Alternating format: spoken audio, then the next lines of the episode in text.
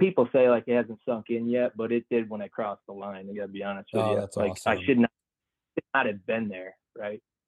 Um, so I knew the gravity of of it all, and I think that's why so many people were were um, you know kind of emotional and cheering me on is because everyone loves an underdog story, and there's so many people in flat track, especially back then, that never had that chance to do that, right? That rode motorcycles all their life, went around the country spending all their parents' money, their own money, and and never got a chance to feel that. And they felt that through me that night.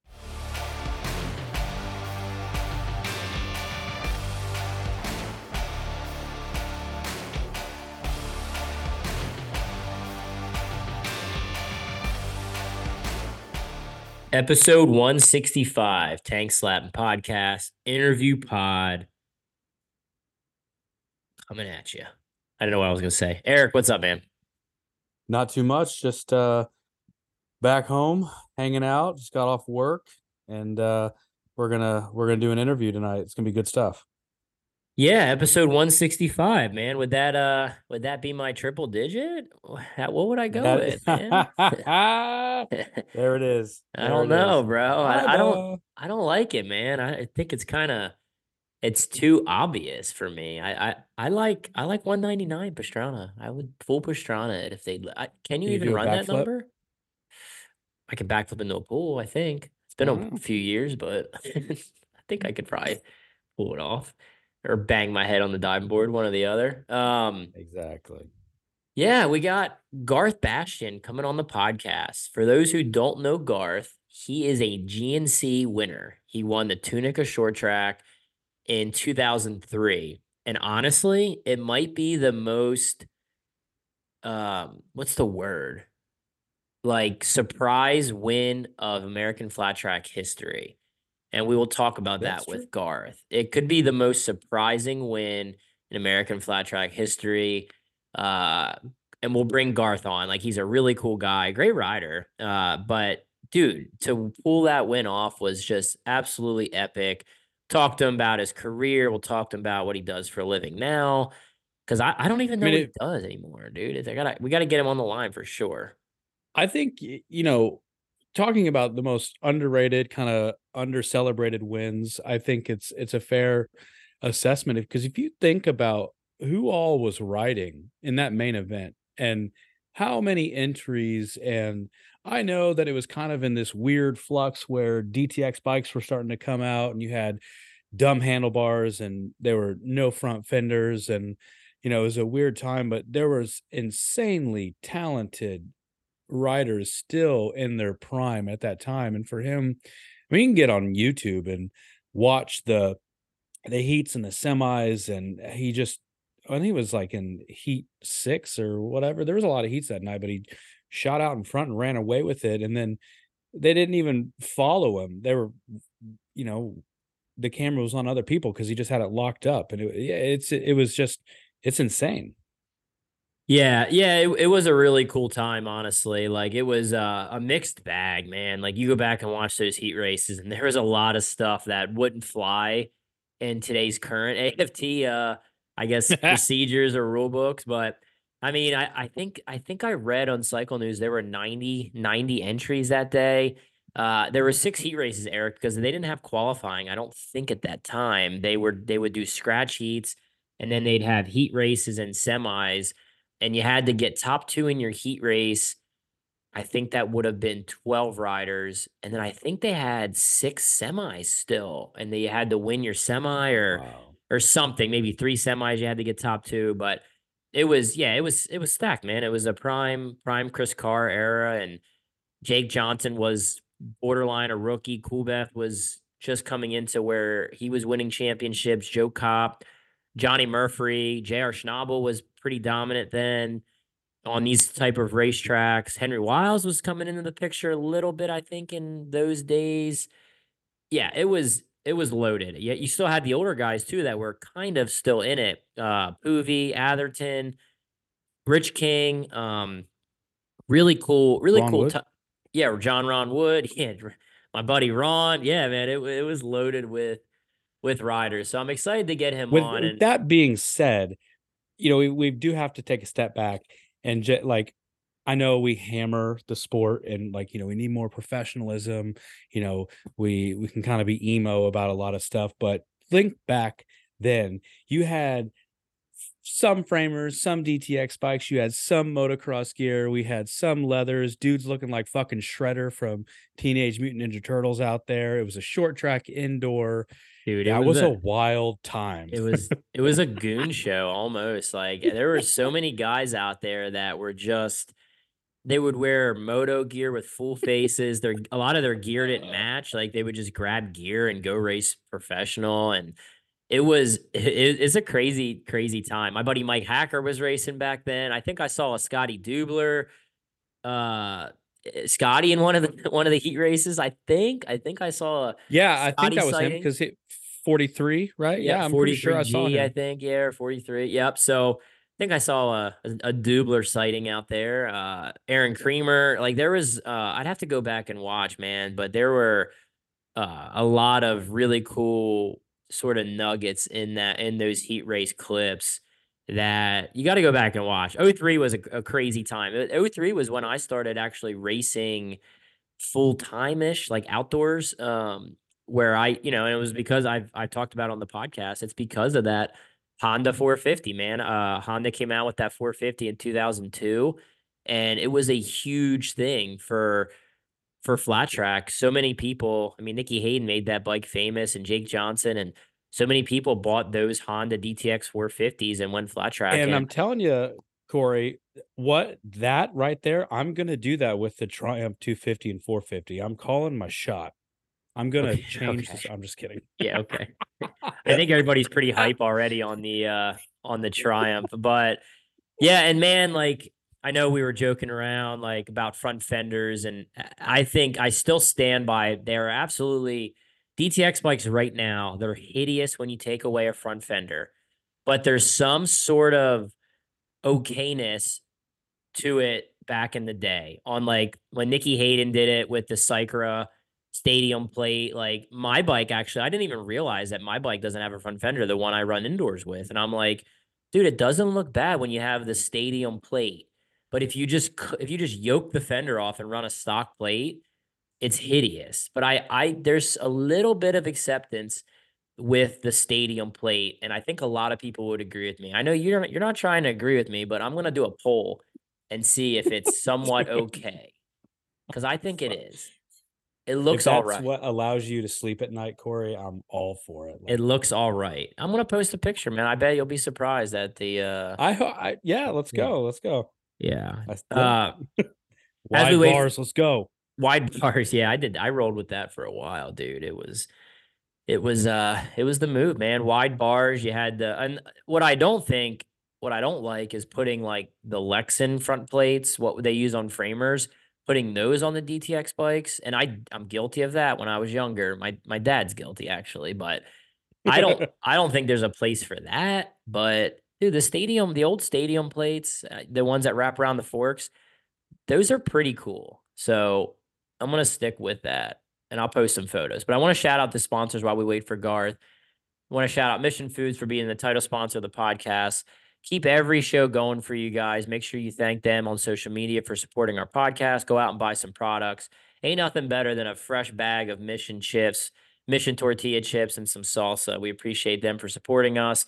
Yamaha Motorsports and Yamaha Racing. Check out their website at yamahamotorsports.com. Appreciate everything they do for our show. Appreciate everything they, everything they do for Winter Throwdown.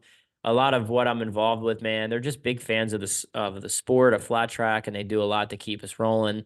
Huge shout out to the boys at Indian Motorcycle. Since 1901, Indian Motorcycle has been the choice of riders who make their own rules. Big supporters of American Flat Track, Moto America, Super Hooligan Racing, and much more. Moto America, appreciate everything they do to support our podcast. Make sure you subscribe to the Moto America Live Plus package. You can actually watch Winter Throwdown on Moto America Live Plus. Pretty pumped on that, man. That's been something we've been working on for a while. Maybe we'll touch upon that later in the show, but they do such a good job with their events. Get tickets for Daytona if you can't be there in person. Again, Moto America Live Plus is where you can find the action. Dunlop motorcycle tires, 19 inch and 17 inch flat track, off road street, DunlopMotorcycleTires.com. And Roof Systems of Dallas, Texas, Jerry Stinchfield for keeping the pod rolling since day one.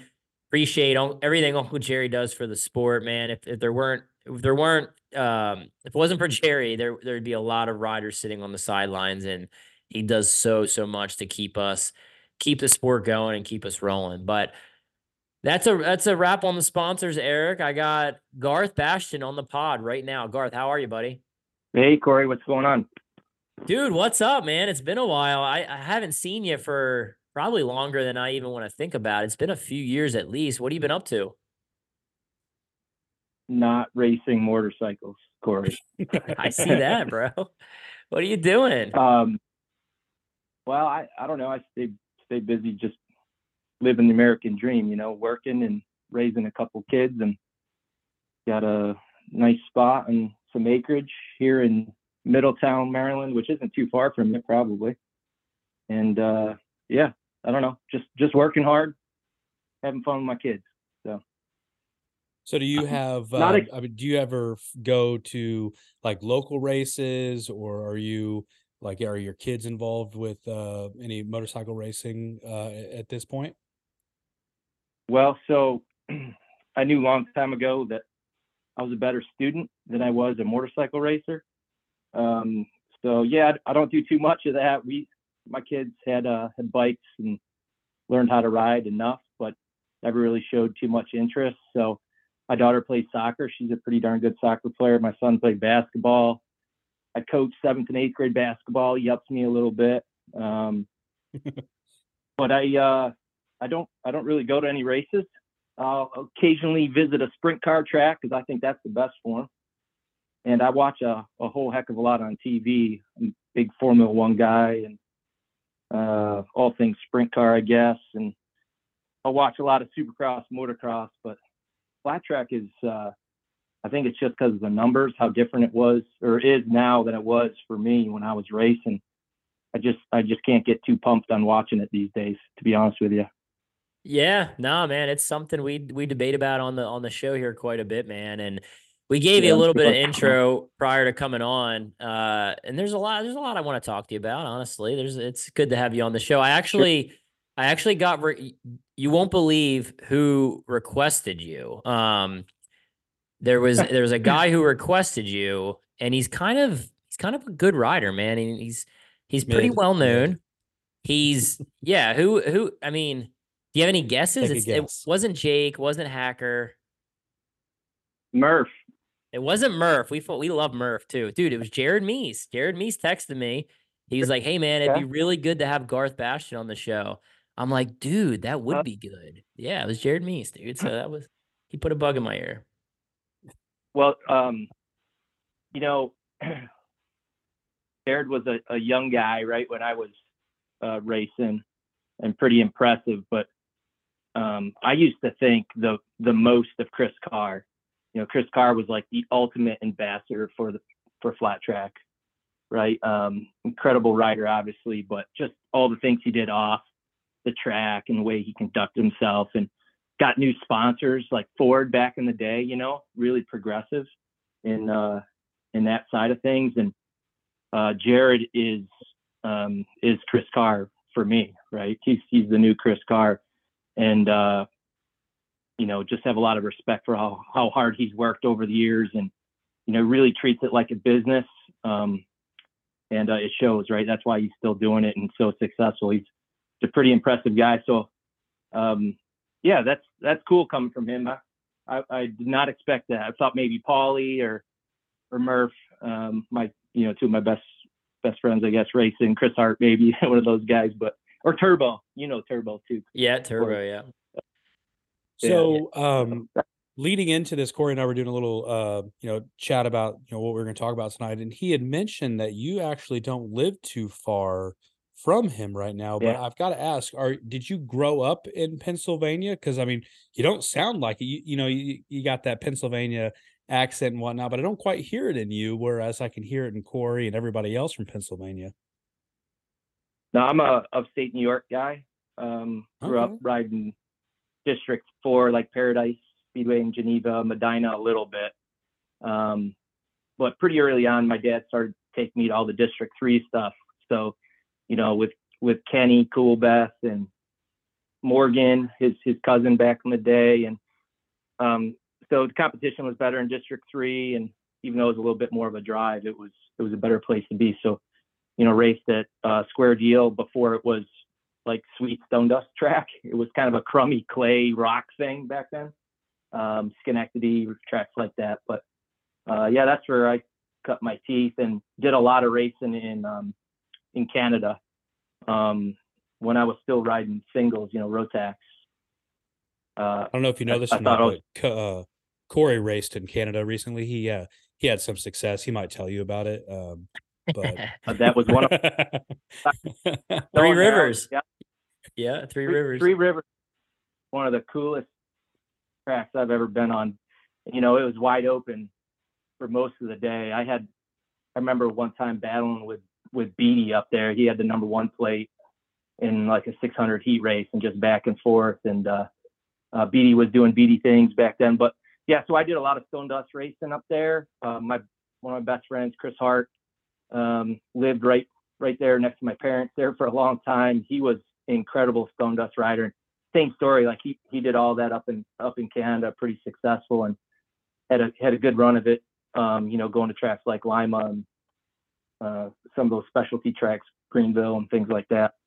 Um, I was always a lot better on the singles than I was the 750 on it though. So Yeah. yeah, Yeah. I mean, I mean, that's where I'm from, but I live down.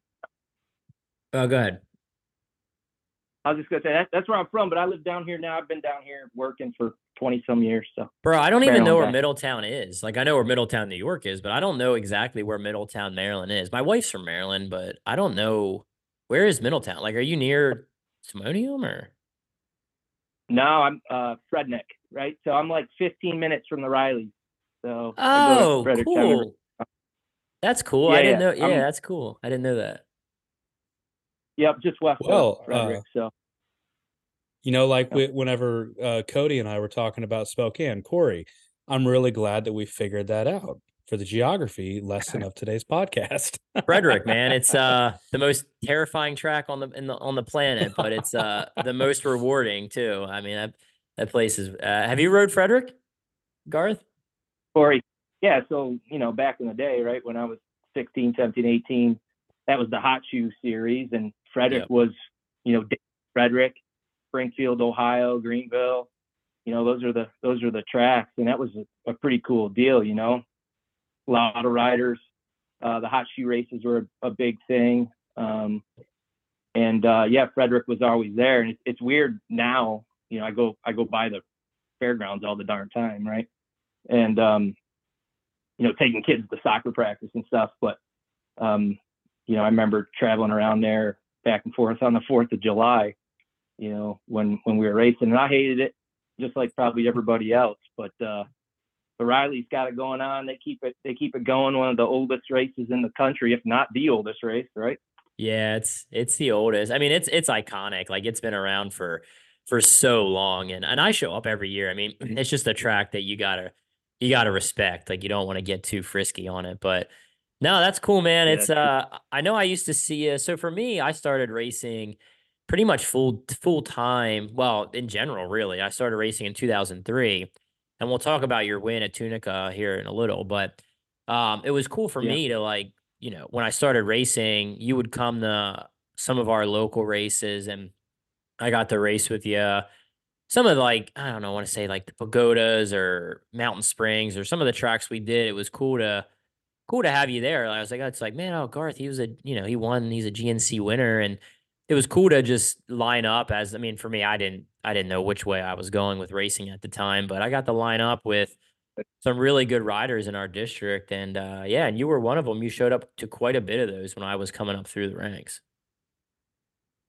Yeah, I mean, I I uh I did like to frequent every now and then uh, some of the local stuff. Um, then it got to be just a little bit too much work to to pop in right to do it. So kind of kind of haven't done it in a while. I I did something by Hagerstown a couple years ago and hurt my knee. I was like, all right, maybe I shouldn't do this anymore.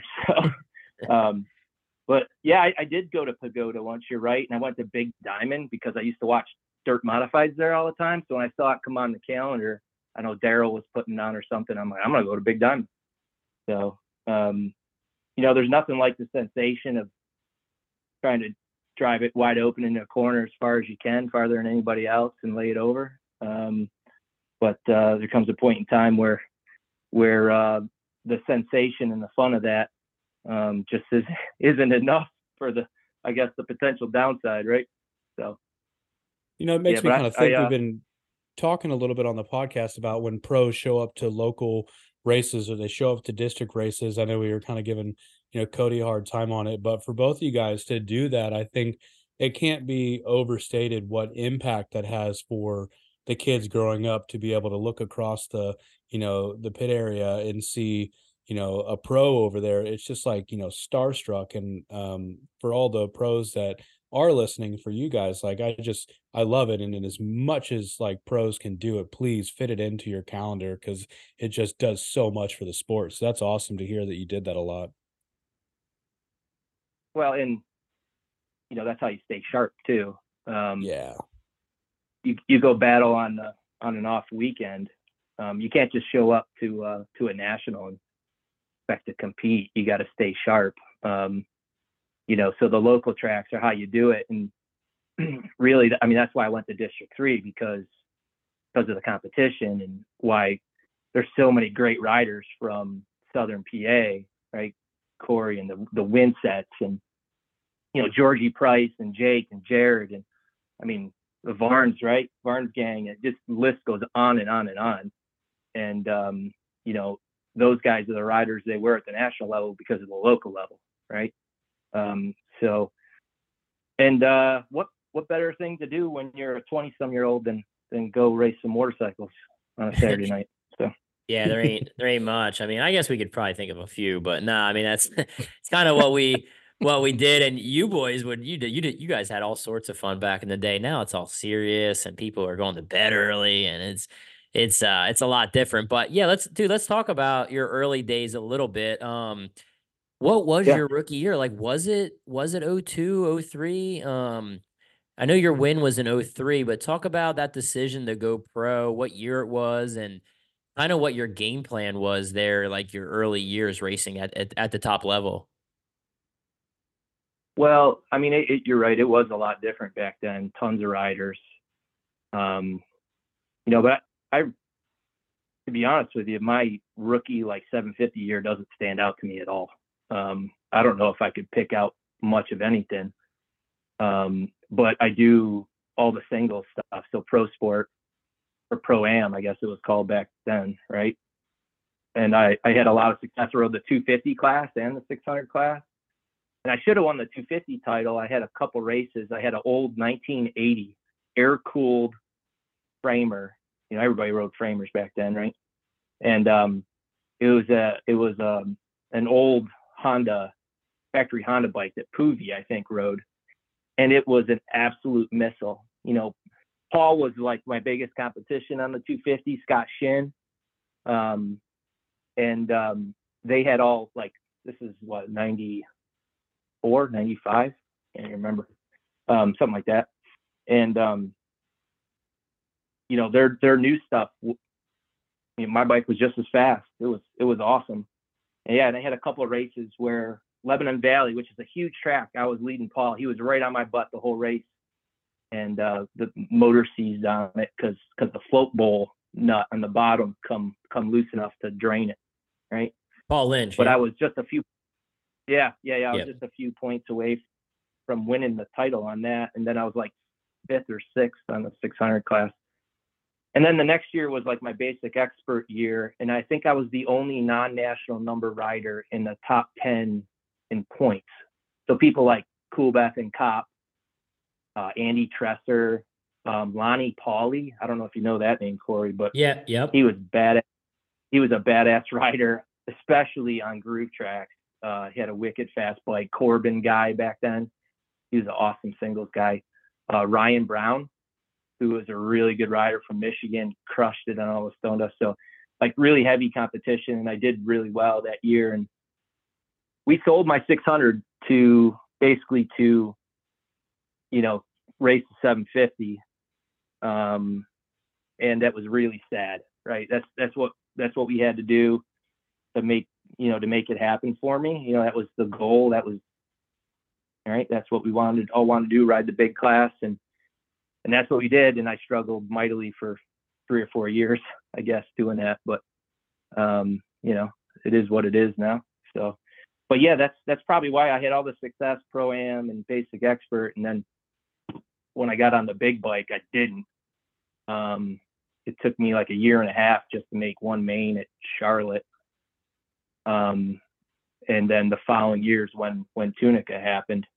So, yeah, um, yeah, not a lot, not a lot of memories from that big bike. So, So that era, right before you came on, we were we were talking about uh the bikes that were, you know, prevalent out there. You'd see the the framers and you know the DTX bikes coming. I'm gonna ask a very big question right now. So I know you said you haven't watched it too much lately, but where are you Bring it up. on where are you on with front fenders on DTX bikes? Do they belong or should they not be on there? Let's ask the big questions.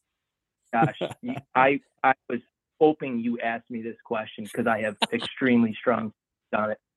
Um, I think what so I stopped racing motorcycles when they told me how to ride a damn motocross bike. So and that's the truth.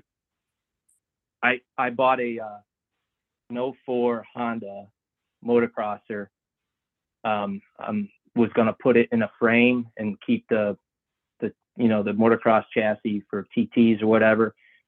And um, you know I, I don't know if it was the next year. So it was pretty quick. They're like, "Yep, we're getting rid of the frame bikes." And I hated riding a motocross bike. It's just terrible to me. Um, I can't believe that that something built for a different sport we're forced to ride.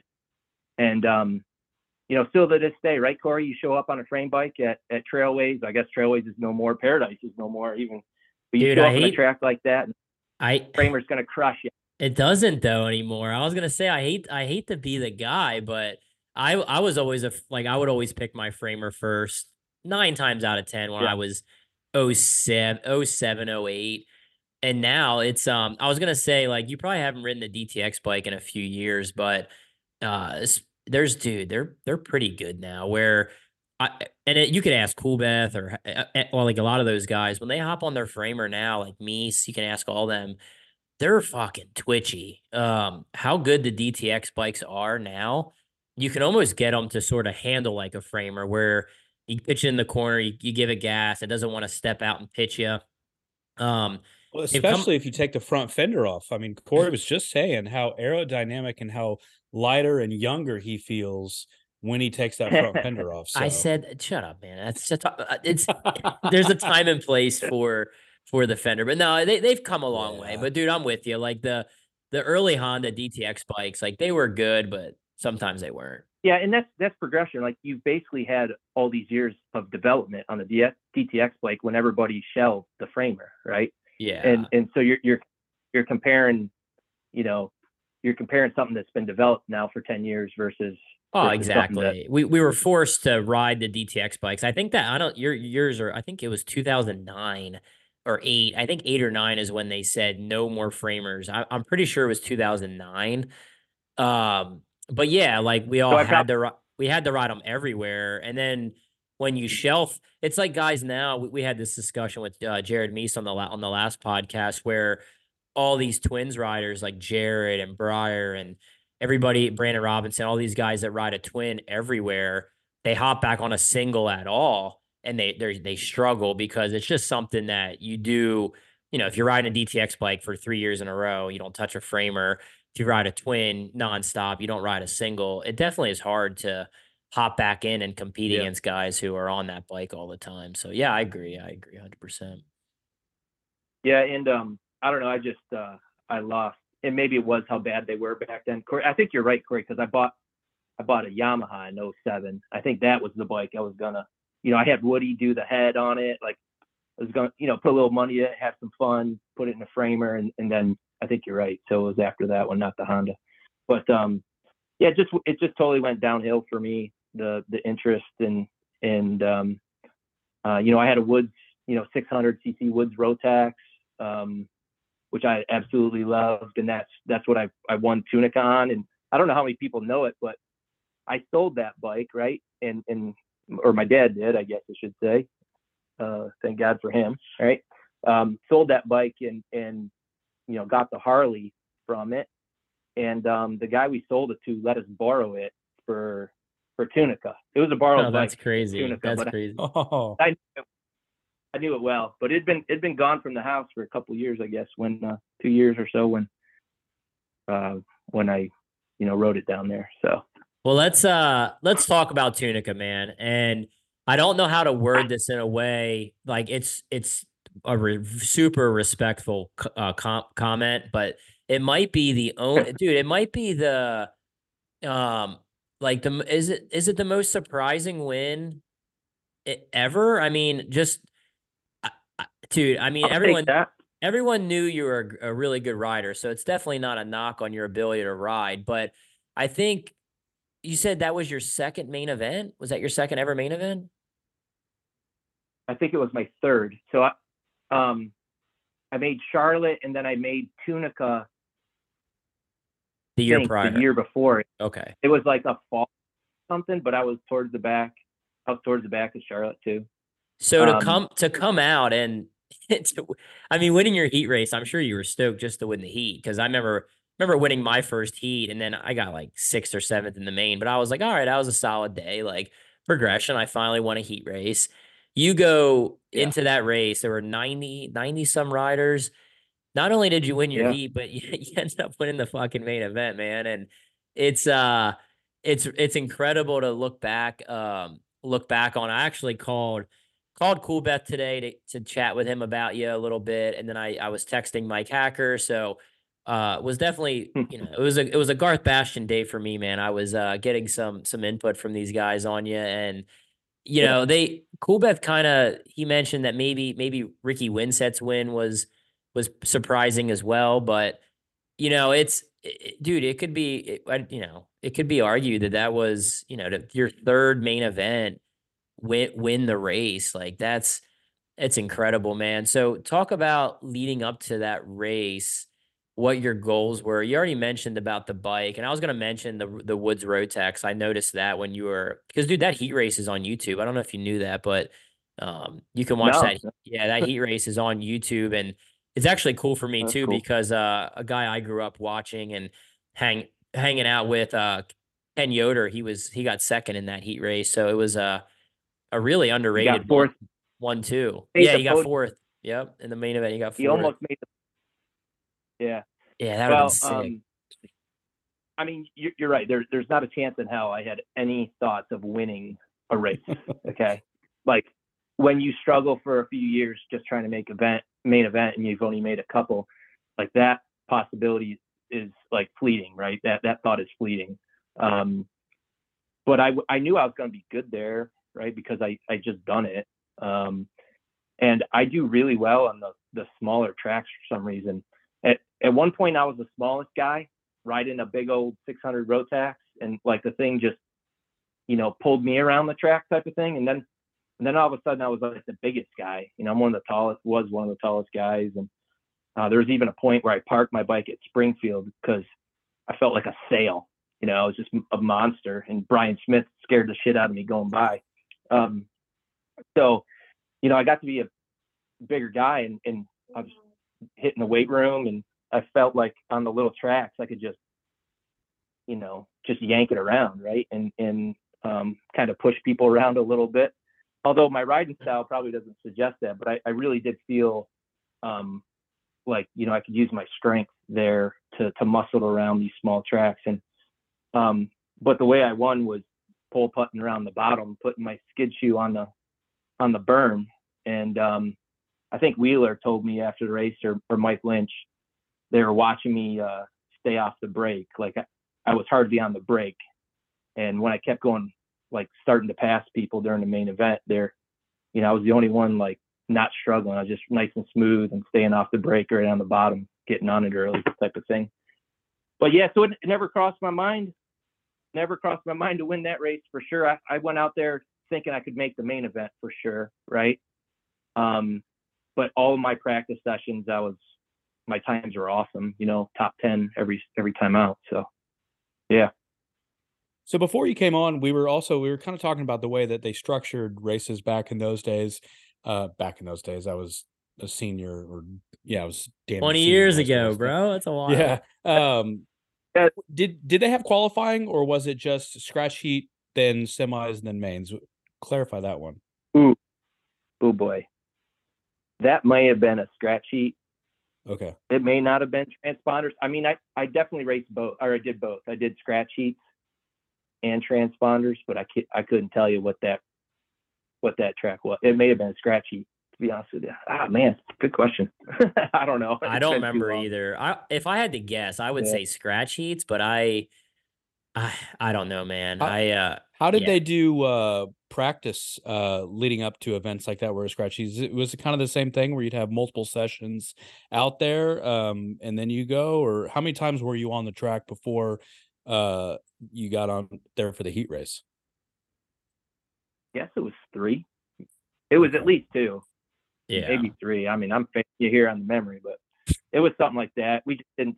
Well, So when you went out there, did you like at what point did you think, "Oh shit, I'm I'm feeling pretty sporty out there." Um, you know, cuz when you watch that that heat race, it's not like you just got lucky. Like you were hauling ass from the beginning of that race. So at what point did you kind of start to feel sporty in your head?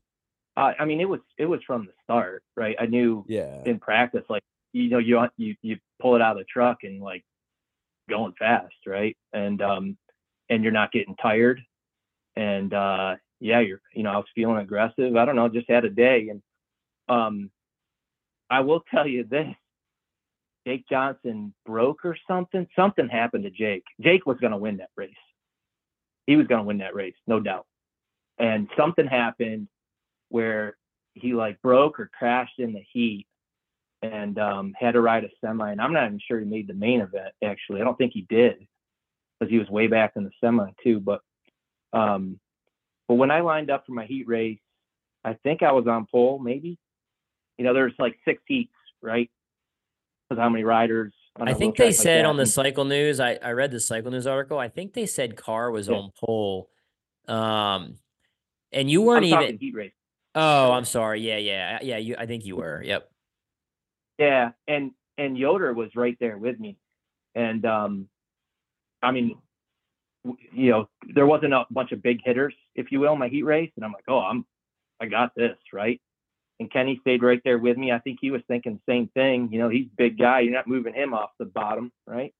And um, yeah, so the heat race went really well, and and I'm on the front row, I guess, for the main. Like you said, Cory, maybe I was fourth or something starting, and um, I was in fourth for a long time until that restart, and I felt like I was catching. I think Sean was in front of me, maybe Johnny and Chris, um, before the restart, and I was catching second and third definitely. Like I felt like they were coming back to me big time. Chris was kind of out there though. He was he was probably going to win if it wasn't for the red flag. Um, but then the red flag happened like 10 laps to go, and um, I knew I could definitely jump a couple because it was coming, right? That's crazy. That's so cool to even think about being in that position where you're uh yeah, like you're close like yeah, like once the red flag hap- red flag happened, I can't imagine what was going going through your mind just, you know, being young and never being you know, dude, you were never even in like a battle like that for the win, let alone to to pull it off. And I know you said you were a big Chris Carr guy and after watching the heat races, he looked Chris looked really good in his heat race. I mean, he had the he had the I forget what he it might have been the Vor at that time, but it was a framer. He had the, you know, the forward Right, yeah. checked leathers and the helmet, dude. He he just looked so good, like super camp riding that that bike and and then yeah, I can't find the main event anywhere. Like it'd be cool to watch that main event, but just watching the heat races, like I think Hacker won one heat race over like Creamer. It was you and Yoder. Carr won a heat. Uh man, I, I forget who all was in it, but Russell? dude, it's yeah, Russell. Yeah, Sean Russell won one. Um, yeah, it's Yep. it's just crazy. So so you win the race, man, and you know what what is what are, what are those thoughts? Uh, obviously, it's an incredible feeling, but uh, did it? What was it liked for you to just come across and, and know you just won your first national? I mean, it had to just be amazing.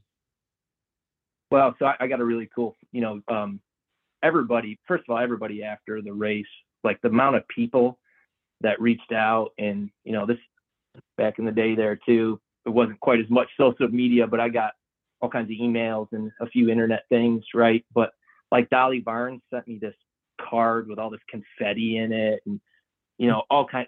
Um, Nikki and Earl Hayden called my dad from. Um, they were like in Japan or something, and uh, called my dad, and you know that was a really cool gesture back then. You know, I grew up racing with with the Haydens, and my sister's pretty friendly with with uh, Jenny and and all that, and they're just great people, right? Um, so the the people reaching out to me afterwards was incredible. Um, but I do have this really cool picture. I'm like crossing the line, got my foot on the ground, you know, off the gas, and you can see like my chin picked up, like already yelling, you know, head in the air type of thing, coming across the line, like, whoa, what just happened? Um, and uh, too bad the track wasn't longer, Cory. Like, is it is the world's shortest parade lap, right, with a checkered. um, it, it, it, looking back on it, um, I kicked myself in the ass. You know, my dad gets on, and and my dad was like he was drunk. Right? He he had no idea what was going on. I'm yelling at him, get on the bike. Everybody is like, Chris Hart was there, and I think Kenny and Rich King. Even you know, I never talked to Rich King, but he's like pounding me on the back and um, trying to get my dad on the bike. He gets on the bike, we get the checkered, and my sister uh, is of course freaking out. It was just my dad, my sister. My mom didn't make it that race. Normally it was all of us. Um, but I, I really regret not not going a second lap with my sister. So if I had to do it all over again, she would she would yeah. have went with me. Fuck, and, if I I would just keep spinning laps, bro. They'd have to put you tackle yeah, yeah, yeah, track. so a few years later, um, Jake, when Jake won the title, I think his second title maybe, um, Erica, he was nice enough with with Jody and Erica to go. He took them uh, around on a parade lap at was it Pomona or something. Um, so that was pretty cool for her. But yeah, that that was one regret. Um, but it was incredible. Like people who weren't on the podium, right? Riders came into the infield and were congratulating me. Terry Poovey, I remember him, and Mike Eads was in there. Like people were emotional. It was cool, man. Um, you know, it, it was certainly something something I'll never forget. My I asked my dad like a week or so later, and like, you ever been so happy in your life? And he's like, no. of course, I'm thinking, you know, what about marriage or whatever, Dad? But um, you know, it, it meant a lot. It meant a lot to my family. All the the years of traveling. My dad loved racing motorcycles when he was younger. He loved going to the races, involved. He announced. He you know, promoted races, all kinds of stuff. So um, it's pretty cool deal. Yep. Uh, like so you win the race and everybody's slapping you on the back congratulating you uh, when did it like you know the adrenaline come down and when did it like sink in like holy shit that just happened was it like when you went back to the pits was it later that night was it a couple days later at what point did it sink in just like what you had accomplished i mean people say like it hasn't sunk in yet, but it did when I crossed the line. I gotta be honest with oh, you. like awesome. I should not, should not have been there, right? Um, so I knew the gravity of of it all, and I think that's why so many people were were um, you know kind of emotional and cheering me on is because everyone loves an underdog story, and there's so many people in flat track, especially back then, that never had that chance to do that, right? That rode motorcycles all their life, went around the country spending all their parents' money, their own money, and and never got a chance to feel that. And they felt that through me that night, right? Yeah. And that's incredible. That's amazing. Yeah, I think I think that's our sound bit uh for our intro there, Billy. I think that's a good uh good yeah. intro. That's a great And I would quote. think and I, I'll bounce this off you guys. Like I would almost say that like that's what one of the reasons why our sport is so special is it it it is a sport of underdogs or it um, was special you don't see that as quite i mean when when garth's yeah. telling the story you don't see that anymore like i mean who's going to come off the couch now or not off the couch but who's going to be the underdog that beats you know, that beats Jared Mees, Briar, Dallas. Like it's just not. It's not. I a- got to give Davis really, a shout out. You know, I mean, Yeah, but even know what you're Davis, like he's a singles champion. Like he's, you know, Yeah, he's yeah, he's been getting top fives, top threes. Like, dude, this is like like Gar said, he was running in the back of the pack, the the main events Yeah. he made, and then to go and win. I'm I'm looking at the fucking list here, dude. It's Chris Carr was second, Joe Kopp is third. You had Yoder, which is a huge, huge underdog achievement as well. I mean, Ken Yoder in fourth. He's in between Joe Kopp and Johnny Murphy, which those that don't know Ken Yoder, he's basically an Amish guy from from Lancaster. No, I'm just kidding. But he's dude, Kenny Yoder is about as simple as a guy as they come, and he finishes fourth. Right, right. Like he's a he's dude. That Yeah. was a big that was a big result for Yoder too. I mean, um, Cory, I was I, the only thing that you know, well, there's a lot of things that, that made that night special, but you know, I, I raced Kenny a lot and um, you know, really liked him and I thought, man, how cool it would have been if he could just gotten third. He was close too. that would have been he was sick. right there. Yeah, that would have been Right? It's- amazing. So then you had Johnny Murphy in fifth, who at the time Murphy was that guy. I mean, he got second in the points twice. He he won nationals. Like nobody really had more swagger. You know that that guy was great for the sport. Johnny Murphy, Rich King, who was a factory Harley rider, Mike Hacker, Sean Russell, B- uh, Bigelow was in tenth, Terry Poovey. Uh, dude, it was that was a pretty pretty stacked main event, man. And and to win and and then to have your, you know, your the guy you looked up to, Chris Carr, in second. Uh, what were their reactions, Carr and Kopp? Because I mean, those guys like to win, but they were, you know, I'm sure they were pretty.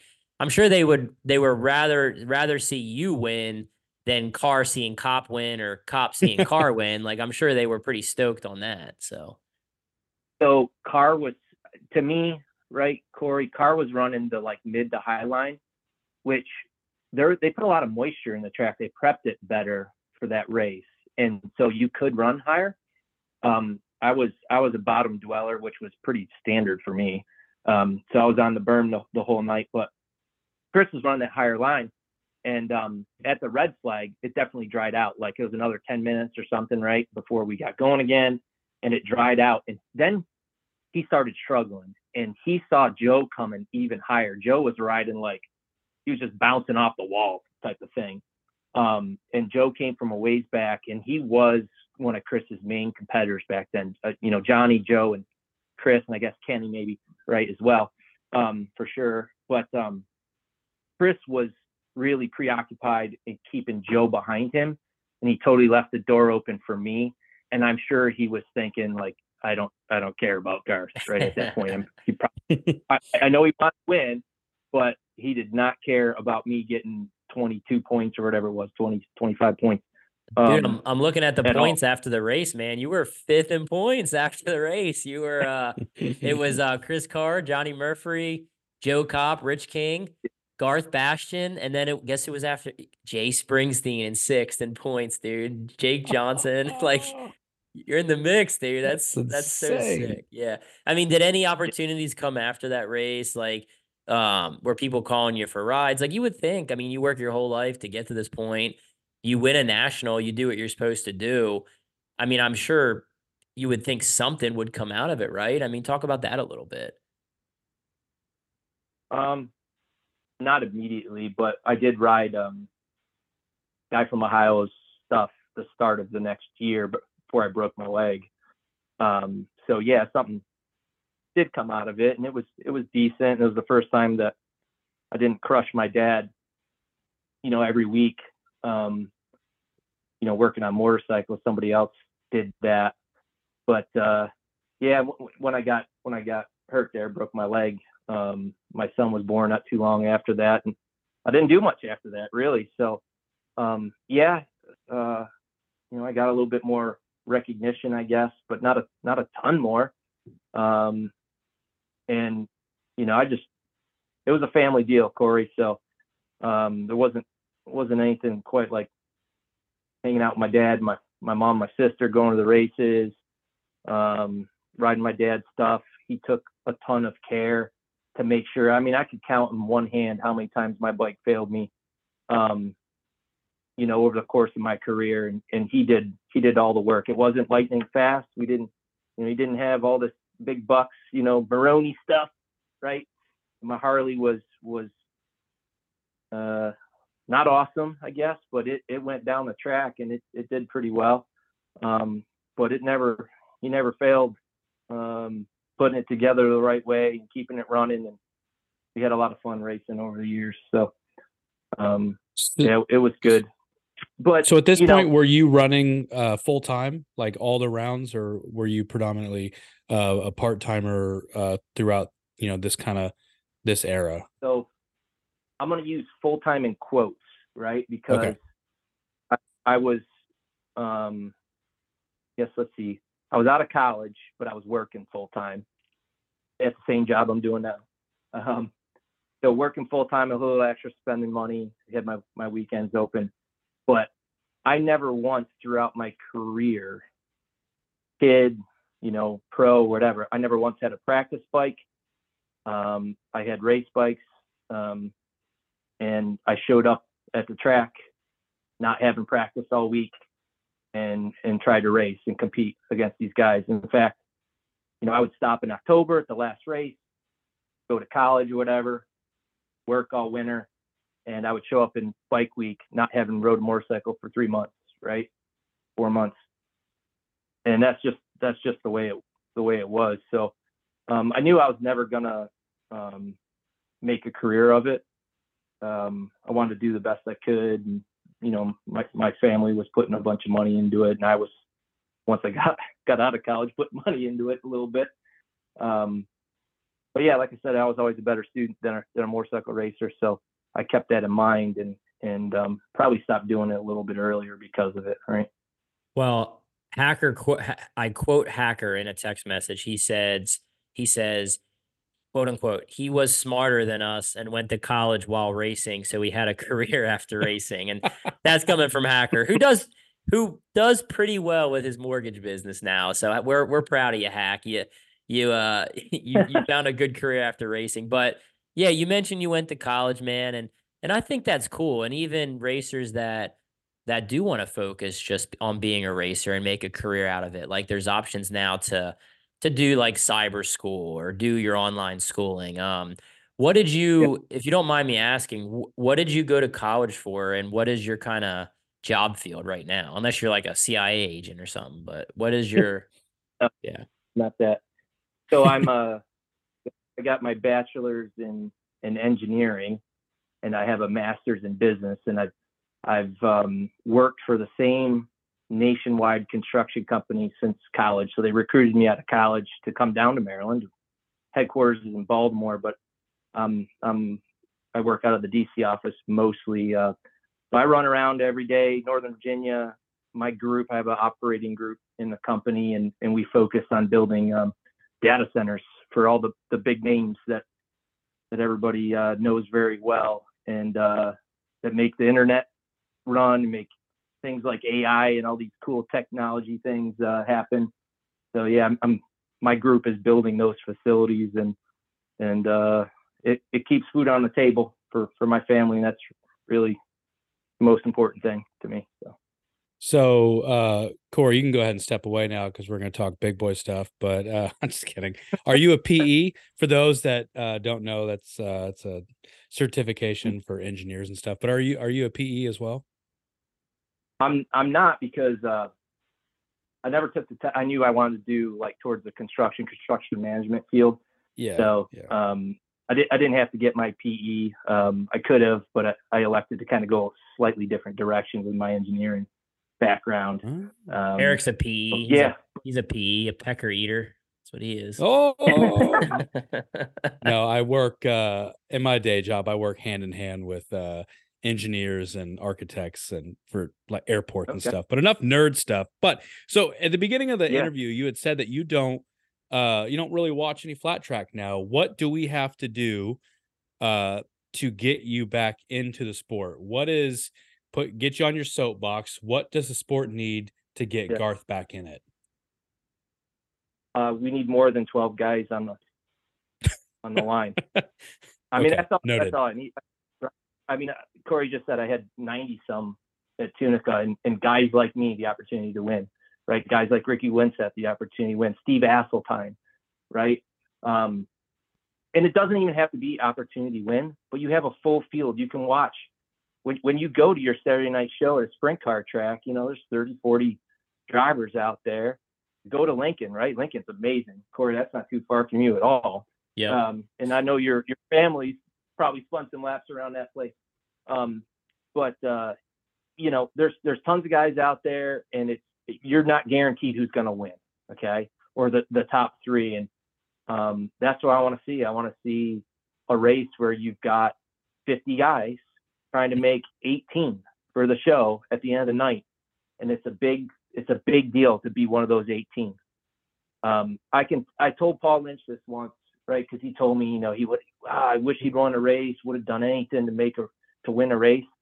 And I told him, I said, yeah, but you you competed, Paul, like all the time. He made all kinds of main events, like top 10, top 15 and points. I'm like, I would give my win up for for just two years to be a consistent, relevant racer, right? One of those 18 cool guys that lined up when there was 50 that came to duke it out, right? And at Daytona it was a hundred and some, you know. So that's what I, I want to see. It now it doesn't have to be 50, but man, give me more than 12.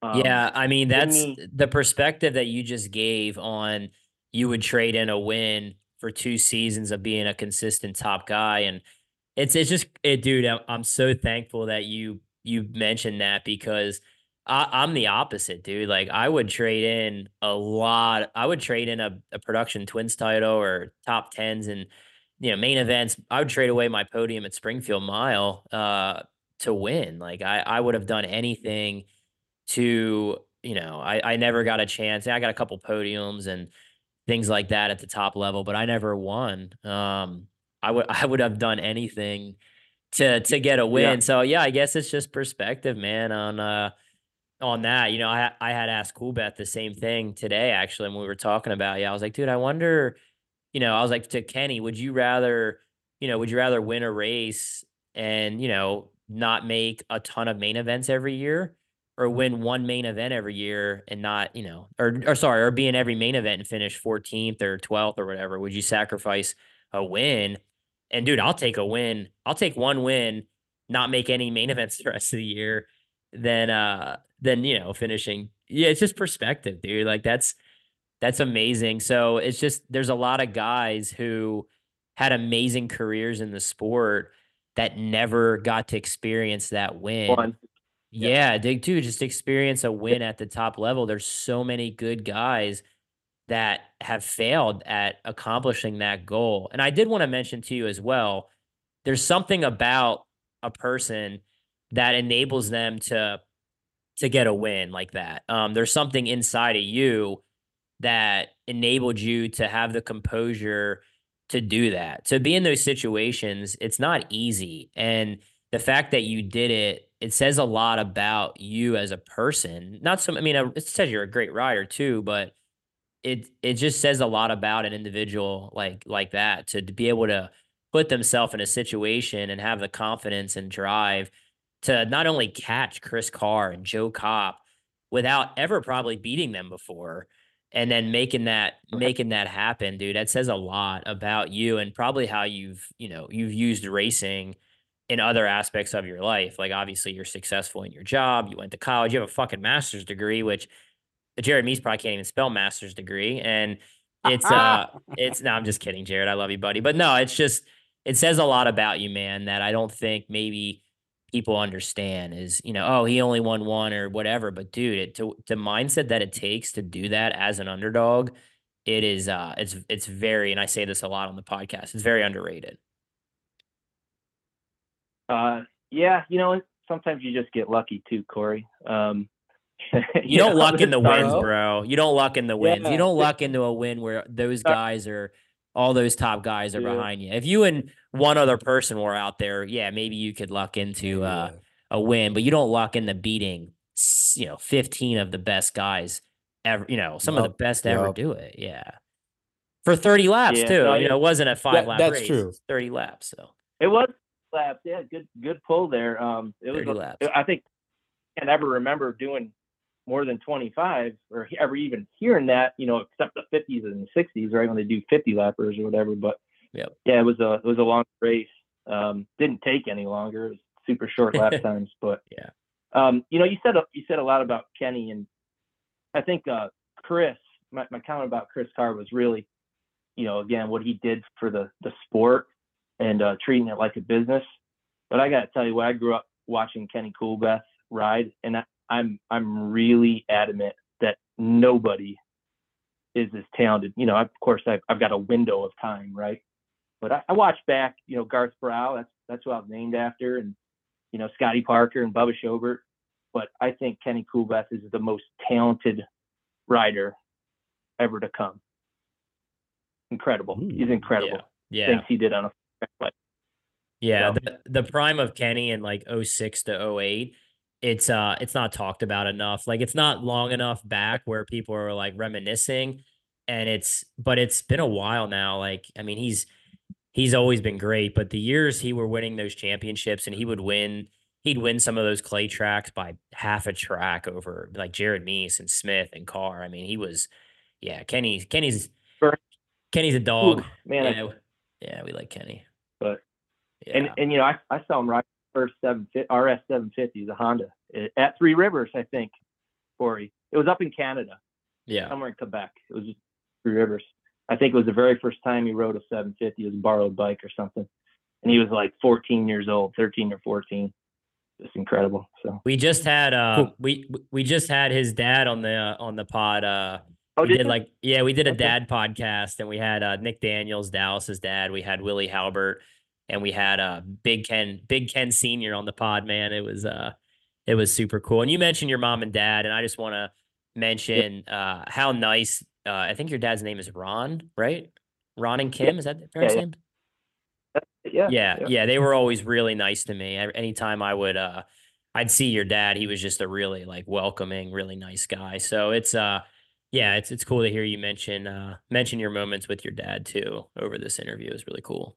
So I like to always ask this question, Garth, is what about so y- you you did the framers. So would you say that like the the the framers would be your favorite or is it the Harley like of the bikes that you've ridden in your career that you and your dad have that have worked on like what what's your all-time favorite bike that you ever spun laps on? Wood Rotax. Wood That- Rotax? that That's good. 250. that Oh, 50 really? Honda. Okay. Thought it was your Woods bike. Ooh. It was an old night frame um and it just seemed to handle like just incredible. Everywhere we went clay stone dust whatever. I used i used to ride it up at welland and and you know that it was just incredible. Um I, yeah we sold that one too.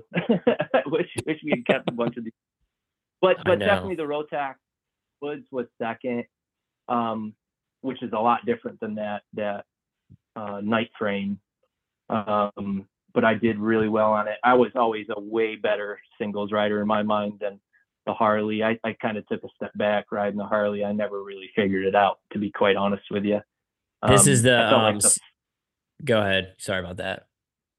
no, you're good. You're good.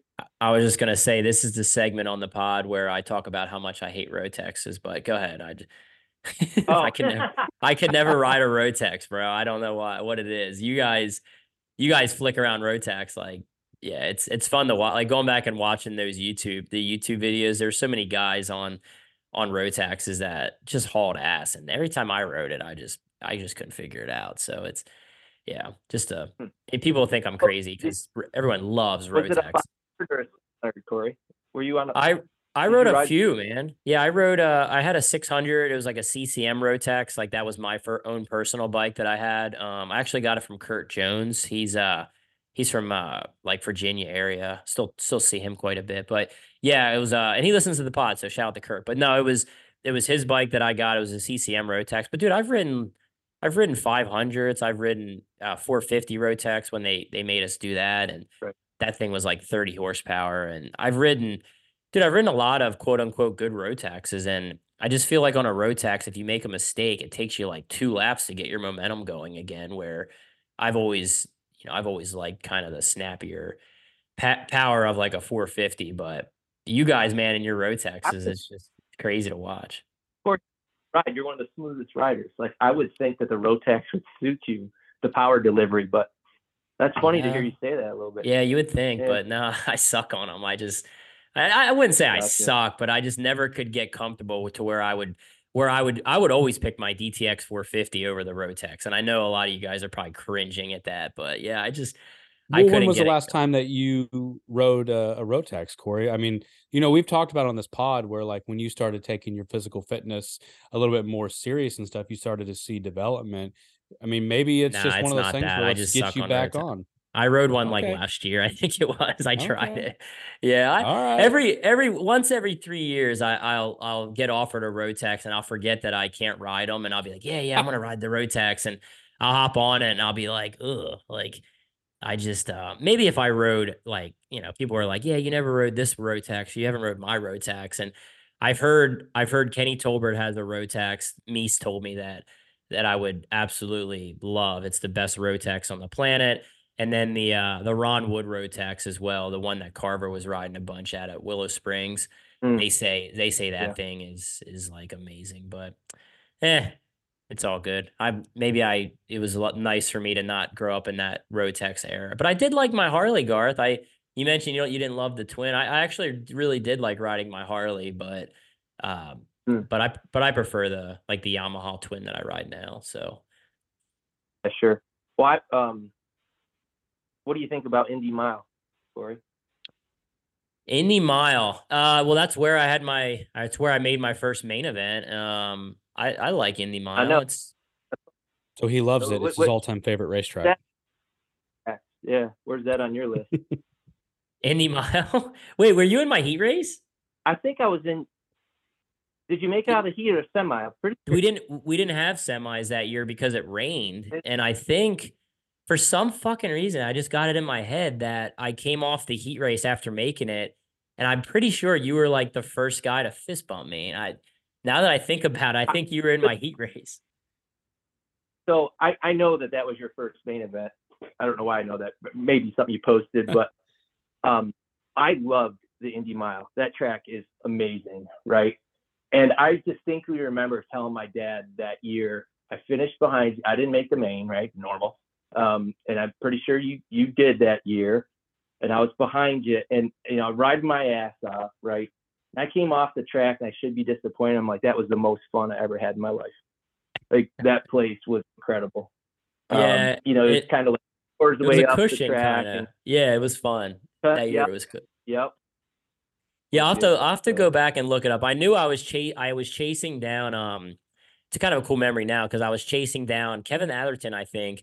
He like came back and rode that race. And then it was Nikki Cummings. And I remember like I thought I was in sixth and I was chasing down Nikki Cummings like like crazy trying to catch him. And he was a really good cushion rider. So in trying to catch after him, I got fifth and I thought I was in sixth and I made the main. I was like, oh shit, that was cool. Like I was riding so hard to catch up. And then yeah, I remember you and a couple other guys congratulating me. And then I remember going out for my first main event and Nicky Hayden came over and Kenny Roberts because that was Indy Mile the first year they brought it back during the MotoGP race. And it was by right, yeah, yeah. far the most crowded. There had to be 50, 60,000 fans there. It was absolutely packed. And for that to be my first think main was was there, right?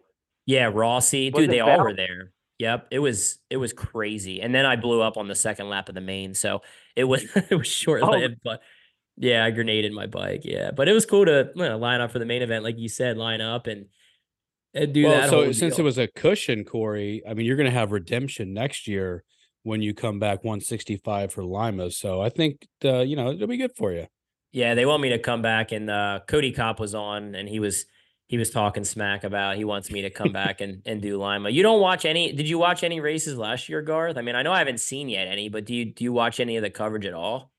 Well, I think because they started making you pay for it or something. I'm like, oh, screw that, you know. But um, I'm pretty sure, pretty sure I watched a few. Well, I definitely did on, on you know the reruns on on TV or whatever. I shouldn't say rerun, but um, not the live version. Um, yeah, I watched a few. Um, Do you still talk to any of the boys? Do you still talk to Jake or Murph or any of those guys? Um, every once in a while, uh, you know, I'll hit up Paul or Murph. Yeah. Murph, Jake, he's I living I out in uh, Idaho these days, just running a shop out there and Yeah, living. Yeah. Yeah. Yeah, but I mean, I'm not really hanging, not really hanging out with anybody. But yeah, every once in a while, I'll, I'll catch up with. It's it's it's usually Lynch, right, Murph, or or Jake a little bit. My sister and Jake's wife are, you know, very friendly, best friends. So we'll see Yeah. them at like Christmas, maybe something like that. Jake and his family. So it's cool. That's cool, man. Like it's it's really cool to hear from you. Like it's like I said, it's been a while since I've chatted you, and you were always super super nice to me. Like being a a GNC winner and me being like a young young up and comer, you know, hammerhead, just going to local races and doing everything I could to to beat the top guys. And you know, I I was a hammerhead, and you guys were always well, you were especially were just always super nice to me and yeah, I just um, you know, I never really got to mention it, but I always appreciated that and always looked up to you as a as a guy who was just super nice. Like, I mean, it's it's something that um, you know, a lot of the a lot of the pros, they just don't they don't give a lot of time to the younger kids. They kind of just get in their own bubble and and do their own thing. And it was really cool how you would uh you'd always come over and talk to me and a lot of respect even from uh, you know, like I said, GNC winner and you would really talk to me um like talk with me rather than like down on me and i always thought that was super cool man so it's it's good to chat with you again and uh it'd be cool to see you at one of these races man uh timonium's this weekend dude i don't know what you what you got going on but you know, if I if I knew what to do to my my uh 450s to get it set up, maybe maybe I'd do it. Maybe I should call you about it, but no, it's uh I'd have, I'd hurt myself. I'd be on the concrete or something, Cory. Um, I only race once. I'd rather do the outdoors. I'll tell you what. If you see me, it'd probably be the outdoors out there. Um, yeah But no, it, it, it's cool to hear you say that, man. I appreciate you guys having me on and talking a little bit. It's good to reminisce. Um, yeah, I, I would I would love to see a few more guys on the line and and um, you know, Cory, I, I'll follow you a little bit. You got you got a pretty cool deal with your son there. He is ripping. I mean, some of the videos you're posting are insane to me. I can't believe how fast he is at such a young age. So, i appreciate it. Yeah it's a lot of work man. He's uh i you you were mentioning your kids play ba- basketball and soccer. I'm thinking yeah that wouldn't that wouldn't be too bad man. I could buy him a, a set of cleats and a ball rather than all these freaking motorcycles that he breaks every week. But uh how old are your kids man? Well, he your son's got some talent, so you keep going with that. i um, appreciate it my, my uh, let's see, my son, he j- actually just came home a couple hours ago from West Virginia. He's a freshman at West Virginia, so he's Oh, that's sick. That's a good school. Yeah, that's cool. Yeah, he'll be 19 soon, and my daughter's 16, so she's driving. Oh, that that's sort of thing, that's so. that's awesome, dude. That's cool, man. It's uh, yeah, I remember I remember your kids a little bit, but I haven't seen them in probably, dude. I mean, I I'd see them occasionally at the track, but I don't realize I'm old Yeah. until I see how old everyone's kids are now. It's like, holy shit! Like even Right. my I have a younger sister, Keely, and dude, she was always like eight years old to me, and now she's 23 or 22. It's it's uh, dude, it's crazy. Time flies, man. But yeah, but it's dude. Randy Go ahead, what was it? Kid, like of the of the high school team or something, got hurt pretty good. Randy Oh Banks yeah. Shanker. Yep, yep. I forgot you, you you used to run around with all those guys. Really, that was a like I said, that was a fun era, man. Like the Murph, Paul Lynch, Jake Johnson, Hacker. Like you guys had a lot of fun, man. It makes me jealous that I missed that era a little bit. I was a little too young to kind of roll around with you boys at the at the races, but I know we didn't talk about it much. But you guys, you guys used to have a lot of fun, like off the track. It was the stories were that'd be no the podcast, Cory. Uh, uh, you know, grabbing the coolers uh, after the races. so we did party pretty good. That was a good time. So Yeah. Yeah, Yeah. we'll have to do an after hours pod one of these days and and get some uh get some get some of those stories. Yeah, that Erik like they they they went hard. Like they they had fun. It was it was a really really cool era. Um but yeah, man, I again I you know, I appreciate you coming on. I know you literally got off work and came right to this podcast and you probably have a ton of shit to get done before you're back at it tomorrow. So appreciate you coming on and yeah let's stay in touch dude i'd like to uh i'd like to see you at a race maybe next year or or something and dude honestly if if i i don't know what you got going on january uh i i promote a big race and it's actually in florida but i'm gonna get you um I'll get you a um, a code to use on the Live Plus that you can watch it live. So um, you won't have to pay for it. I'm gonna hook you up. Yeah, I'll get you a code. You can watch Winter Alright. Throwdown, and we usually get 35, 40 guys in our expert class because we combine the twins and singles. So it's not quite 93 that you had at Tunica, but it's a little bit better than 12. So I'll get you one of those codes here tomorrow, and uh, then you'll be dialed in to watch the Winter Throwdown. So. Sounds good. Sounds good. I appreciate man. it, guys. Yeah, thanks, Garth. It was Yeah, good chatting thanks. you, man. And uh yeah, we'll we'll chat you soon. All right. Take care. Yep. See ya. Yeah.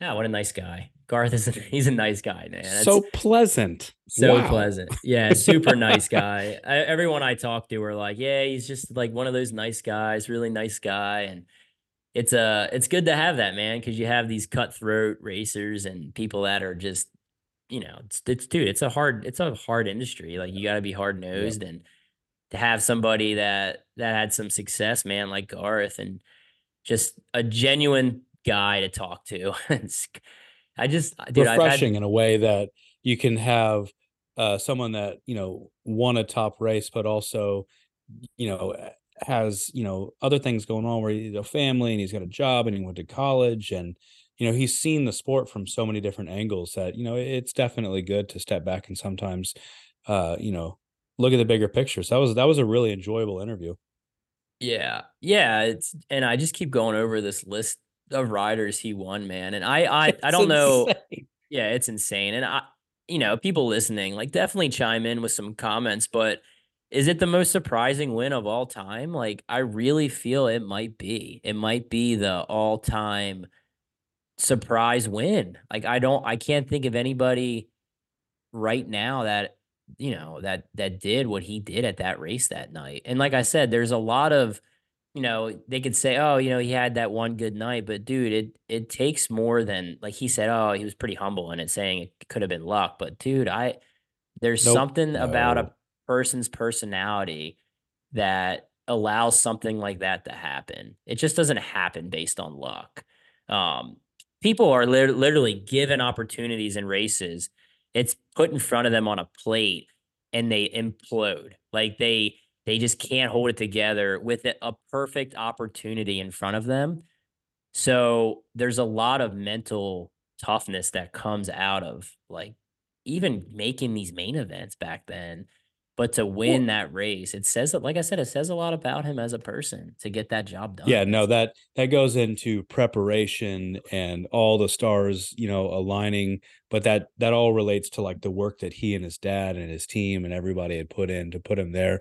I don't believe yeah that you can just like luck into that. I mean you know like you were saying riders and professional athletes can give be given everything and still shit the bed. I mean like look at you know for a stick and ball reference jamarcus russell like you know just blows it with you know all of the skills and talents in the world and you know no yeah, yeah no i don't i don't i don't buy that it was just luck for sure Yeah, Jamarcus was a really good center fielder. I thought he would have made it for sure. So it's uh, it's definitely crazy.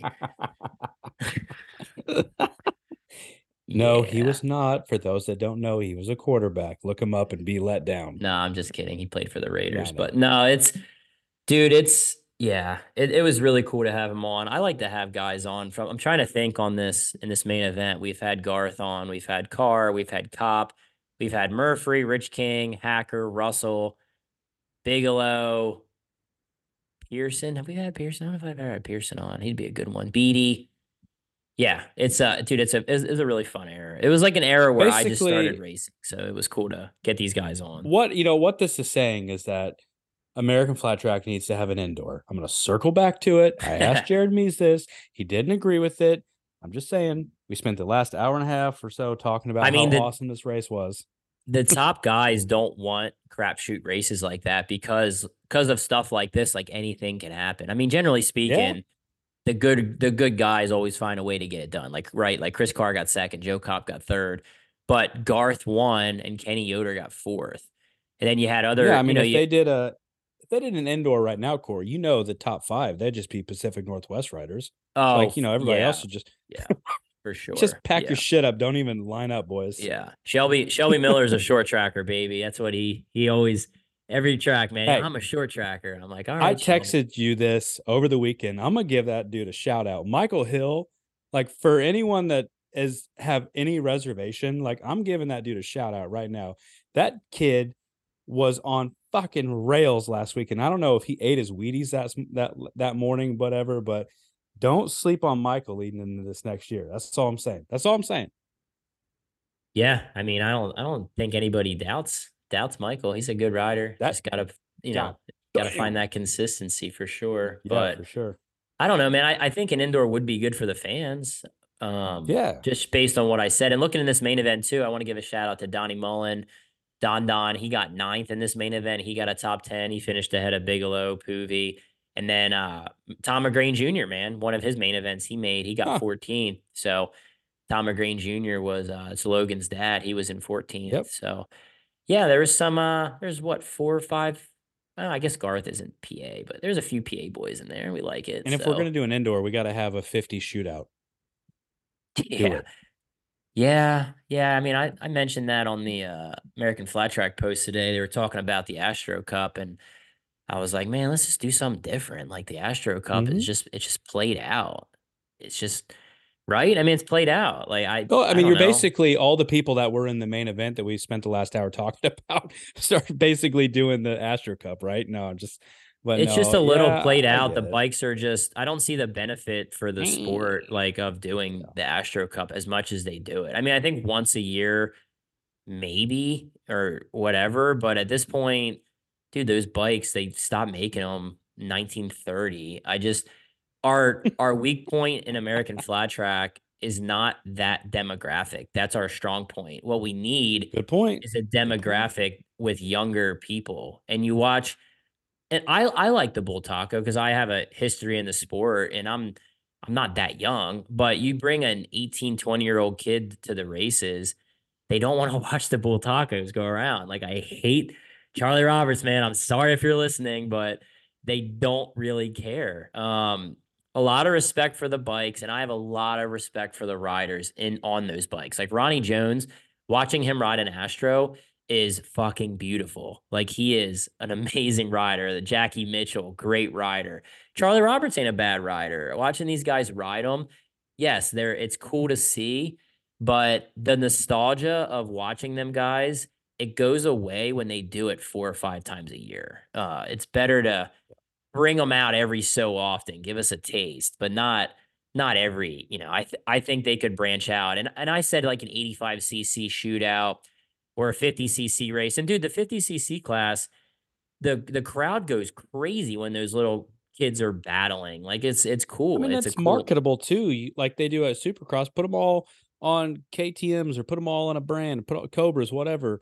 You know, just rock it. It's it it sells yeah, and itself have for sure. have the pro guys go out and um and push the bikes out to the line. Like each pro rider has a kid, they push them out to the line and Yeah. they line up and it doesn't matter who wins but the fact that you get you get the kids out there and fans like that dude like you have a fan that comes to the track at supercross and they see the kids riding around the, in the junior thing it's cool man it's a cool it's a cool thing or have a 250 cc shootout or do something a little different like they do that they do that in supercross they do the futures the futures racing which which i like to watch like i follow to see and you know when deacon was riding the futures or Daxton Bennick. Like you look and you see how those guys are doing. So yeah, I mean, I don't know. I, I think eh, a little off topic, but I yeah, it was mentioned today. I just Well, I mean, I I think it's worth discussing. Like, if you think about the the legality of it, you've got AFT is this kind of corner sect of AMA Pro and then AMA. I don't. How does Supercross do it with like amateurs? On you know, like the legality of it. I you know, I'd be very interested to see if AFT would even be in a position to do that. I know they do my class and they do BTR and yep, Bultacos, but I, I don't know how they do they it. They had a amateur shootout a couple years ago at uh, Woodstock, Georgia. They had that race, and I think Cody won it actually. Cody Kopp. Oh yeah, So, that's true. Yeah, Road to Yeah. AFT. They did it once. Yeah, and, and I I've heard them talk about Road to AFT maybe two or three years in a row where they've mentioned it at the banquet, and they never follow they never follow through with it. So Hmm. I don't know, man. I mean, I think I don't think we need filler classes. Like I think two classes is is fine, but I think if they're gonna do You a watch your filler, mouth.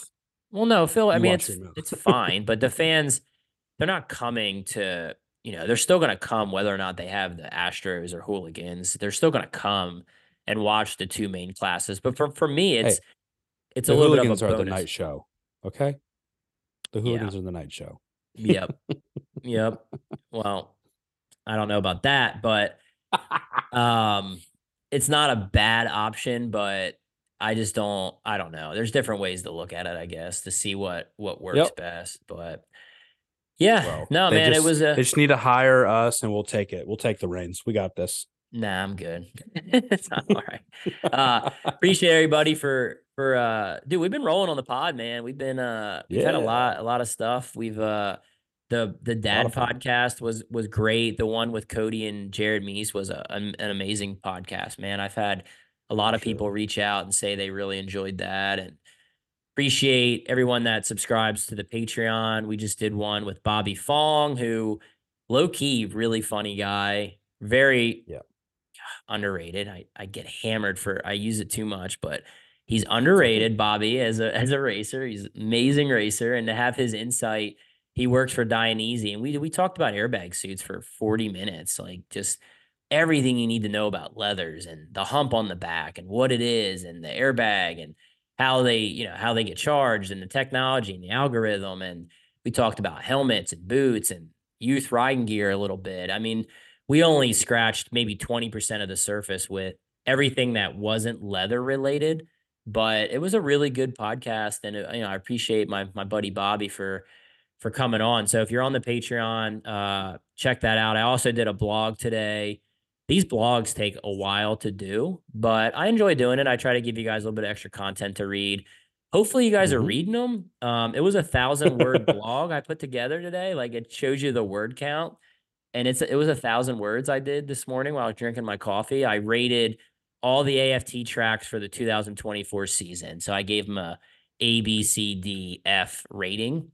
So hopefully you guys read that and enjoy it a little bit, a little bit extra content. It- you can access the blogs only. I've done three blogs now. I've done the Mees first Parker blog with a ton of stats. That one took me hours to do. I did the the one I just talked about, and I did another one too. Oh, I did the one about um uh Bubba Shobert, and I think it was Scott Parker, like um Mhm. a blog. Oh no, Ricky Graham. Sorry, it was Ricky Graham and somebody else, but I did a blog on that too. So if you, it's two dollars a month, guys, to access the blogs. I try to do one a week. Maybe I'll do two in the future. Uh, two dollars a month. I, want to do. I'm gonna do the uh the the hot shoe uh historical one. So look for that one. We're gonna. I'm gonna start uh peeling back the layers on that one. I think it'd be kind of cool to history channel that shit and just kind of talk about from the early inceptions to where we are now. That'd be amazing if somebody put that together. That that'd be a we'd have to throw that in on the ten dollar a month tier. But no, if you do the you do the two dollar a month tier, you get the blogs, and then if you do the ten dollar a month tier, you get the extra laps episodes, which we're doing twice a month right now, and you get the blog. So um, regardless, guys, whether you not you subscribe to the Patreon or not, we really appreciate it. It it, it gives us a little bit back to uh to put back into the pod and you know we we pay billy to edit the shows and we've gotten decals oh shirts uh the shirts are done. mhm. i just i got them i got them in. My buddy ryan picked them up today. I'll grab them tomorrow and i'll try to ship them out. People that pre-ordered the shirts. I didn't order really any extras. I might have ordered a few so if i have any extras i'll i'll post them up. They're gonna go quick because i only ordered like a select few so um but yeah we'll keep everything going. Uh, Winter Throwdown, dude. I announced that we are going to live stream it with MotoAmerica Live Plus, which is huge, huge news for my event to to be on. You know, to be al- alone to be partnered with MotoAmerica on this deal is is incredible, and to show to show it on their live streaming package, it's something that I'm really excited about. Um, I wanted to give the riders as much exposure as possible, racing on New that markets. Yep. yeah, new markets, racing on that package. It's the same production team who does the MotoAmerica races. So I I paid out of my pocket. I brought them in. It's a very expensive production. It, it all came from Cory Texter Promotions, and then everybody that subscribes, it goes back into hopefully breaking even on this on this production. but I wanted to give you guys all the exposure I can. And to be honest, I wanted to put a product out there that I can use for next year, trying to get more sponsors to grow the event. So, and I don't think enough credit has been given to who we've got. I mean, I say we, you know, but who is in the booth like for the weekend? Like, I don't know. I saw briefly that that got promoted, but Cory, if you want to say for those that haven't seen who all is doing the uh the the chatting and, and sideline reporting. Yeah, so we got my buddy James Rispoli. I got him on to do the to do the color commentary, or it, will be a little yep. mix of both. And I got my buddy Ian Riley from Fredericktown Yamaha. He's the promoter of the Barbara Fritchie Classic, one of the coolest guys in yeah. the industry. He is so awesome, and I he's a great speaker and a huge fan of the sport. Him and Rispoli are going to be calling the action from Winter Throwdown. It's going to be fun, man. It's going to be unplugged and it's definitely going to be entertaining. And then I have Jen Lewis, who is going to be doing the the pit side reporting as well. So we'll do interviews and things like that. So I'm not exactly sure how. I mean, I brought in a scissor lift for the camera crew. I dude, it's it's a big operation. We're hoping to have graphics on the side of the live stream with what place everybody's in, and we got commercials. Good like stuff. it's it's yeah, it's it's massive. So it's nine ninety nine per day. And for the whole three days, the King of Throwdown and the two race days, it's nineteen ninety nine. So if you're able to subscribe, we definitely appreciate it. I want to show how big amateur flat track can be, and this is a good start to to to showing that. So big big shout out to Mission Foods for uh, helping out with this event, Yamaha Racing, Jerry Stinchfield Roof Systems for making it happen. But yeah, it's uh, MotoAmericaLivePlus.com backslash throwdown subscribe now. And one thing I did want to mention is you can watch it on two different devices. So if you're driving and you're on your phone, or not driving, but if you're in the car, let's not pretend we don't drive on our phones sometimes. But if you're driving and you want to watch it on the way home from dinner, if it gets started, you can watch it on your cell phone. And then you can come home and then plug it into your laptop or on your smart TV.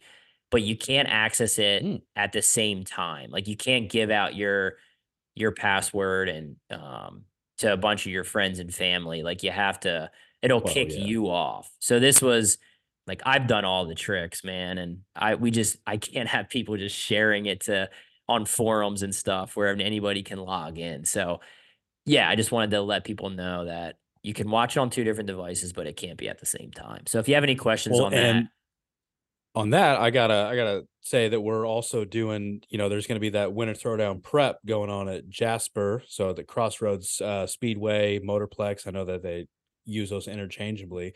But if you are coming to throwdown and you don't want to get beat by Robbie Bobby, come out 12 to 4, $50 uh, open practice unless you're a veteran.